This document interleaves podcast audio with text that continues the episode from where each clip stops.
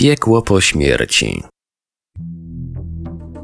W swym bestsellerze Życie po życiu i następnych pracach dr Raymond Moody zrelacjonował kilkadziesiąt przypadków osób, które znalazły się na granicy życia i śmierci, po czym wróciły i zdały nam relacje ze swoich przeżyć. Z ich opowieści wynika, iż prawie wszyscy, opuszczając ciało, pokonywali ciemny tunel, a potem doświadczali obecności jakiejś świetlistej istoty, jak też swoich bliskich zmarłych.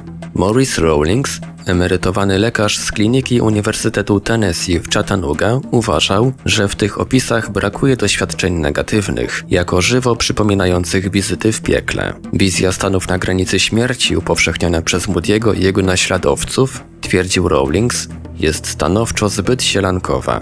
To przekonanie zapuściło w nim korzenie, gdy reanimował pewnego czterdziestoośmioletniego listonosza. Człowiek ów w chwilach powrotu do życia krzyczał, że jest w piekle. Ilekroć Rawlings przerywał reanimację, pacjent błagał go, by go stamtąd wyrwał. Sam przerażony, lekarz widział zwierzęcy strach w oczach umierającego. Co ciekawe, wizyta w piekle nie była jedynym przeżyciem z pogranicza śmierci, jakiego doświadczył ten pacjent. Pamiętał także opuszczenie ciała, tunel, raj, w którym spotkał swą nieżyjącą matkę, a więc klasyczne wątki opisane przez Moody'ego. Wkrótce miało się okazać, że pobyt w piekle został całkowicie wymazany z jego pamięci. Zbyt traumatyczne doświadczenie, żeby sobie z nim poradzić? Pytał Rawlings. A może podobny mechanizm spychania do podświadomości występuje także w innych przypadkach? Może też pacjenci Moody'ego wizytowali piekło, ale tego nie pamiętają? Piekło w opowiadaniach tych, którzy nie zapomnieli swoich w nim pobytów, jawi się jako miejsce bardzo niejednorodne. Zupełnie jakby raj był dla każdego taki sam, piekło zaś na miarę wyobraźni.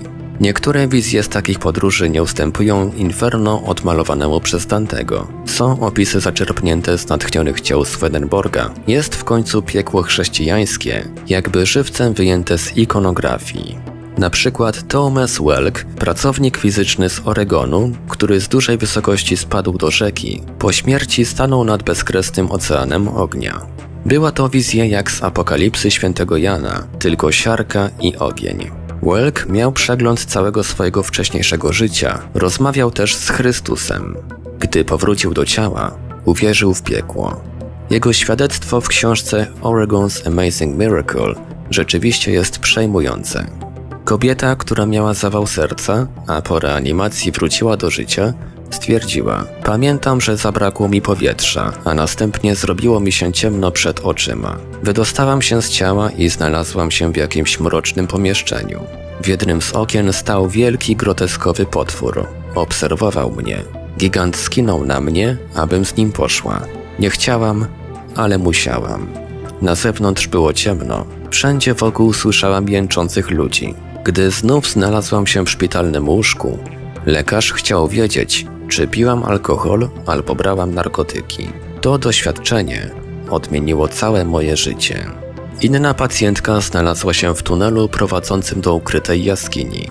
Panował tam charakterystyczny, zjałczały odór. Odrażające, człekopodobne istoty otaczały ją zewsząd, naigrywając się. Po reanimacji koszmar zniknął bez śladu. pięćdziesięcioczteroletnia kobieta, która przedawkowała relanium, zeznała: po przejściu przez czarną dziurę zobaczyłam świecącą ognisto-czerwoną plamę, która stawała się coraz większa i większa. Znalazłam się w miejscu, które było czerwone i gorące, całe jakby w płomieniach. Moje stopy grzęzły w roztopionym gruncie. Ciężko było się poruszać. Czy ludzie ci naprawdę znaleźli się w piekle? Doktor Michael Sabom z Uniwersytetu w Emory w Atlancie uważa, iż obserwacje Rawlingsa są raczej odosobnione i źle udokumentowane. Koledze po fachu ma za złe, że opierał się na relacjach z drugiej ręki.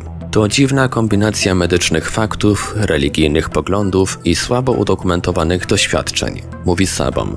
Ciekawe, iż podobne zarzuty stawiano swego czasu doktorowi Moody'emu. Zmarły w dwa tysiące dziesiątym roku dr Maurice Rawlings był kardiologiem, specjalistą od chorób sercowo-naczyniowych w Centrum Diagnostycznym w szpitalu w Chattanooga w U S A i wykładowcą uniwersyteckim. Wcześniej pracował w jednym ze szpitali we Frankfurcie nad Menem, a w czasie drugiej wojny światowej został zatrudniony w Pentagonie jako osobisty lekarz generałów Marshalla, Pattona i Eisenhowera. świecie medycznym był to więc człowiek uznawany za profesjonalistę i budził zasłużony szacunek. Rawlings opublikował cztery książki podsumowujące jego badania nad N T E, w których oświadczył, że negatywnych doświadczeń stanów bliskich śmierci pojawia się tak samo dużo jak pozytywnych. W pierwszej z nich, Beyond Death's Door, za drzwiami śmierci, lekarz przedstawia szereg przypadków osób, które podczas doznań bliskich śmierci przeżywały wizję piekła. Pełno tam groteskowych ludzkich i zwierzęcych postaci, przemocy, wyszukanych tortur oraz cierpienia. Rawlings stawia tezę, że najważniejszym elementem badań tego typu doświadczeń powinna być rozmowa z pacjentem, przeprowadzona zaraz po odzyskaniu przez niego przytomności, gdyż później wspomnienia o infernalnym incydencie w większości przypadków zanikają. W kolejnych dwóch książkach, Before Death Comes, Nim przychodzi śmierć, oraz To Hell and Back, Do piekła i z powrotem, Rawlings skupił się na zagadnieniu, jak żyć, by uchronić się przed wizytowaniem piekła po śmierci.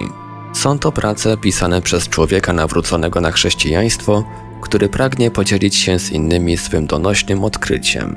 Stwierdzenia Rawlingsa nie robią jednak wrażenia na innych badaczach N D E, którzy przede wszystkim podnoszą problem zbyt wąskiego pola obserwacji prowadzonych przez kardiologa. Wynik jego doświadczeń mógł zostać zafałszowany, ponieważ nie zajmował się on osobami przeżywającymi negatywne N D E w innych obszarach kulturowych, a głębokie wierzenia religijne, o czym dobrze wiadomo, mogą wpływać na interpretację doznawanych przeżyć.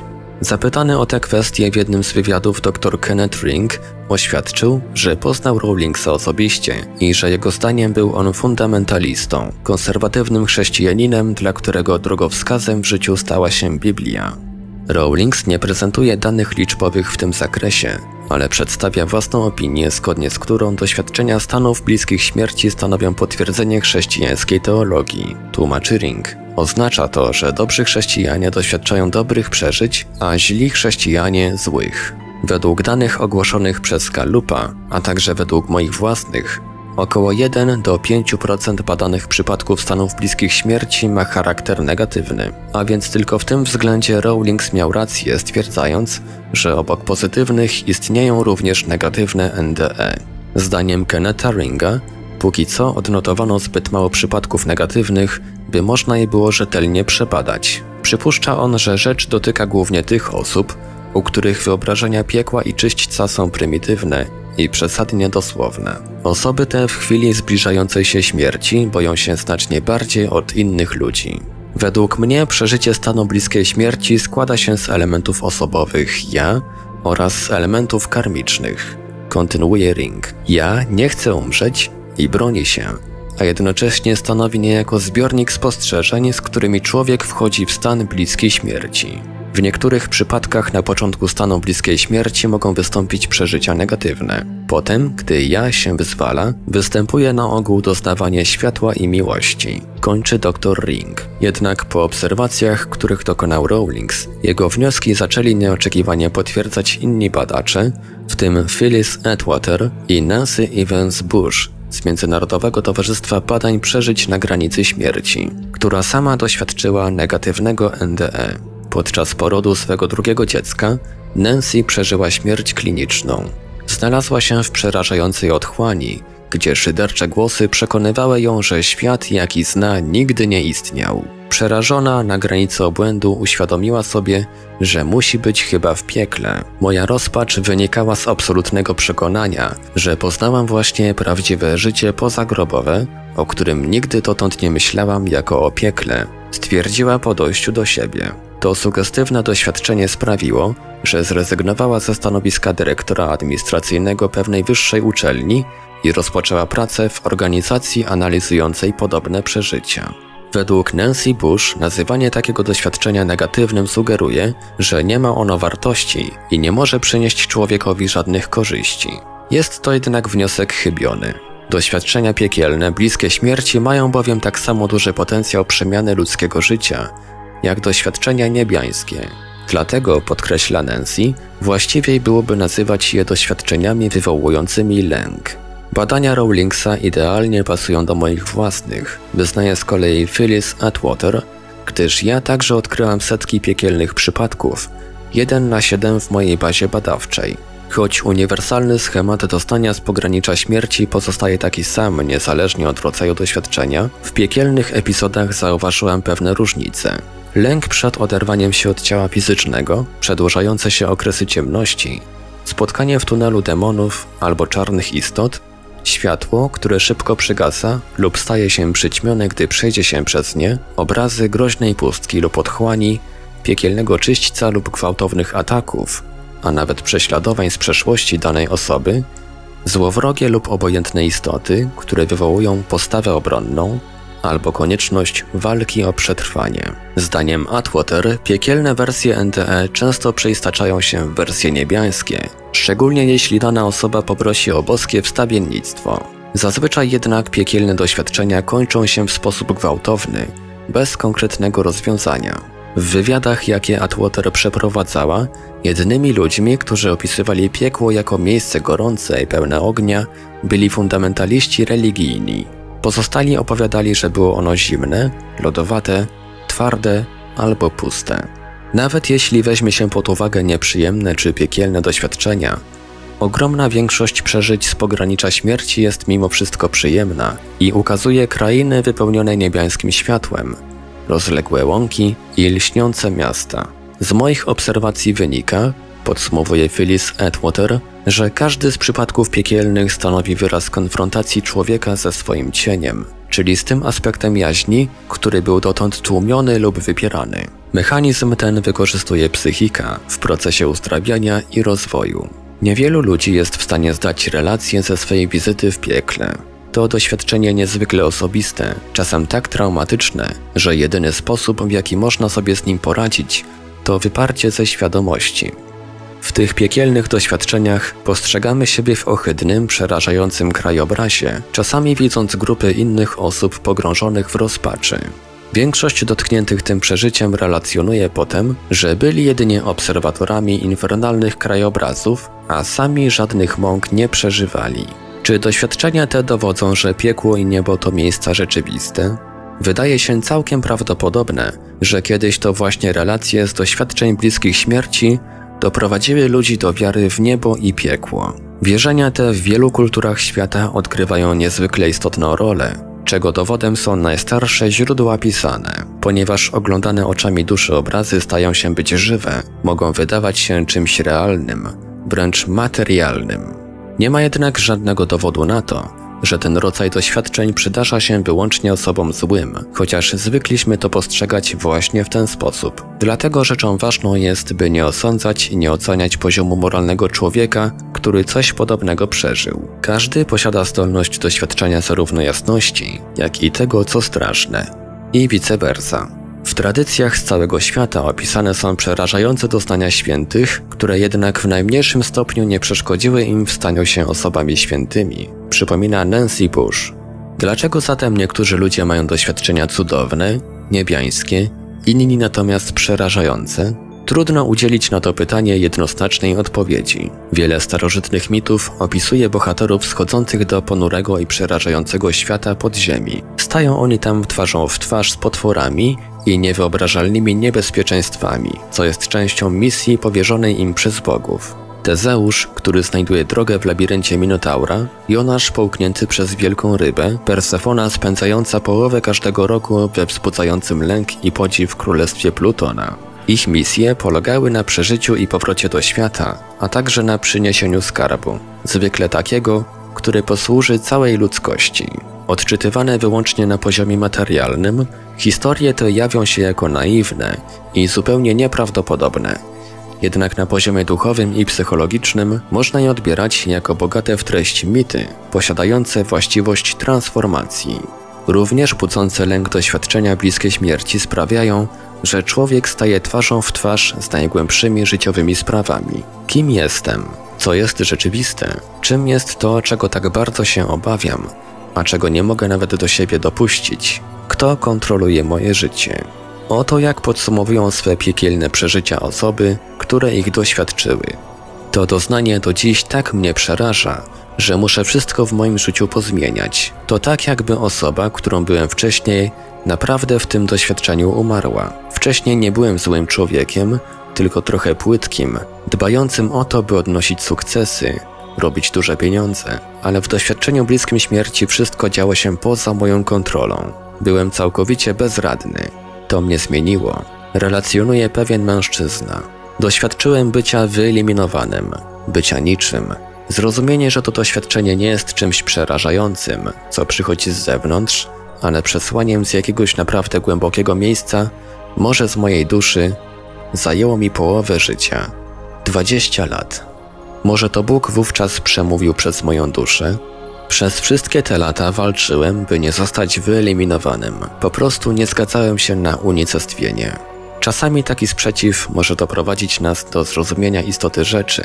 Mnie zmusił do myślenia na zupełnie nowym poziomie o celu i wartości życia i o tym, co jest w moim życiu realne. Znacznie głębiej rozumiem teraz cierpienie, dopowiada inny pacjent. Doświadczenie to było najbardziej przerażającą rzeczą, jaka kiedykolwiek mi się przytrafiła, ale po latach zdałam sobie sprawę z tego, że mogę pokonać lęk, a po drugiej stronie odnajdę światło. Przeżycie N D E nie należało w moim przypadku do łatwych i nie rozumiałam, dlaczego spotkało właśnie mnie, ale jest w tym coś niezwykle istotnego. Podsumowuje swe doznanie pewna kobieta. Charles Garfield, psycholog w Instytucie Badań nad Rakiem w San Francisco, mówi: liczba umierających pacjentów, którzy mieli wizje negatywne, jest prawie tak duża jak tych, którzy przekazują doświadczenia radosne. Czy więc książka Moody'ego zafałszowała obraz życia po życiu? Dlaczego w jego relacjach nie znalazł się ani jeden przypadek negatywnego N D E?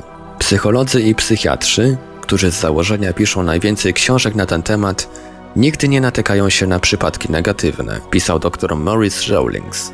Dlaczego tak się dzieje? Czy z powodu zbyt dużego dystansu czasowego dzielącego wydarzenie i przeprowadzony z pacjentem wywiad? A może dlatego, że ich przy tym nie było? Nie przywrócili do życia żadnego ze swoich pacjentów lub mówienie o tym zwyczajnie nie jest w ich interesie? Niewykluczone też, iż istotne są wszystkie te powody razem wzięte. Inaczej ten stan rzeczy wyjaśnia psychiatra i neurolog Bruce Grayson, od wielu lat analizujący przypadki przeżyć na granicy śmierci. Na pytanie, dlaczego takich mrocznych doświadczeń nie opisano wcześniej, odpowiada on wprost: nie znajdowaliśmy ich, ponieważ ich nie szukaliśmy. Dziś jedno jest pewne. Bez dogłębnych badań zjawiska N D E nigdy nie dowiemy się, co dzieje się z człowiekiem, który umiera, a jest to bez wątpienia najważniejszy problem, przed jakim stoimy. Przynajmniej w tym życiu. Autor Wojciech Chudziński. Opublikowano za zgodą autora na łamach portalu infra kropka org kropka p l. Czytał Iwelios. Wojciech Chudziński to dziennikarz i pisarz o bogatym dorobku, współpracownik licznych pism, od dwa tysiące piątego roku zastępca redaktora naczelnego Niestanego Świata, autor lub współautor takich książek jak Kręgi, Cuda, Kwanty, Ten drugi w nas czy Niewyjaśnione zjawiska w Polsce.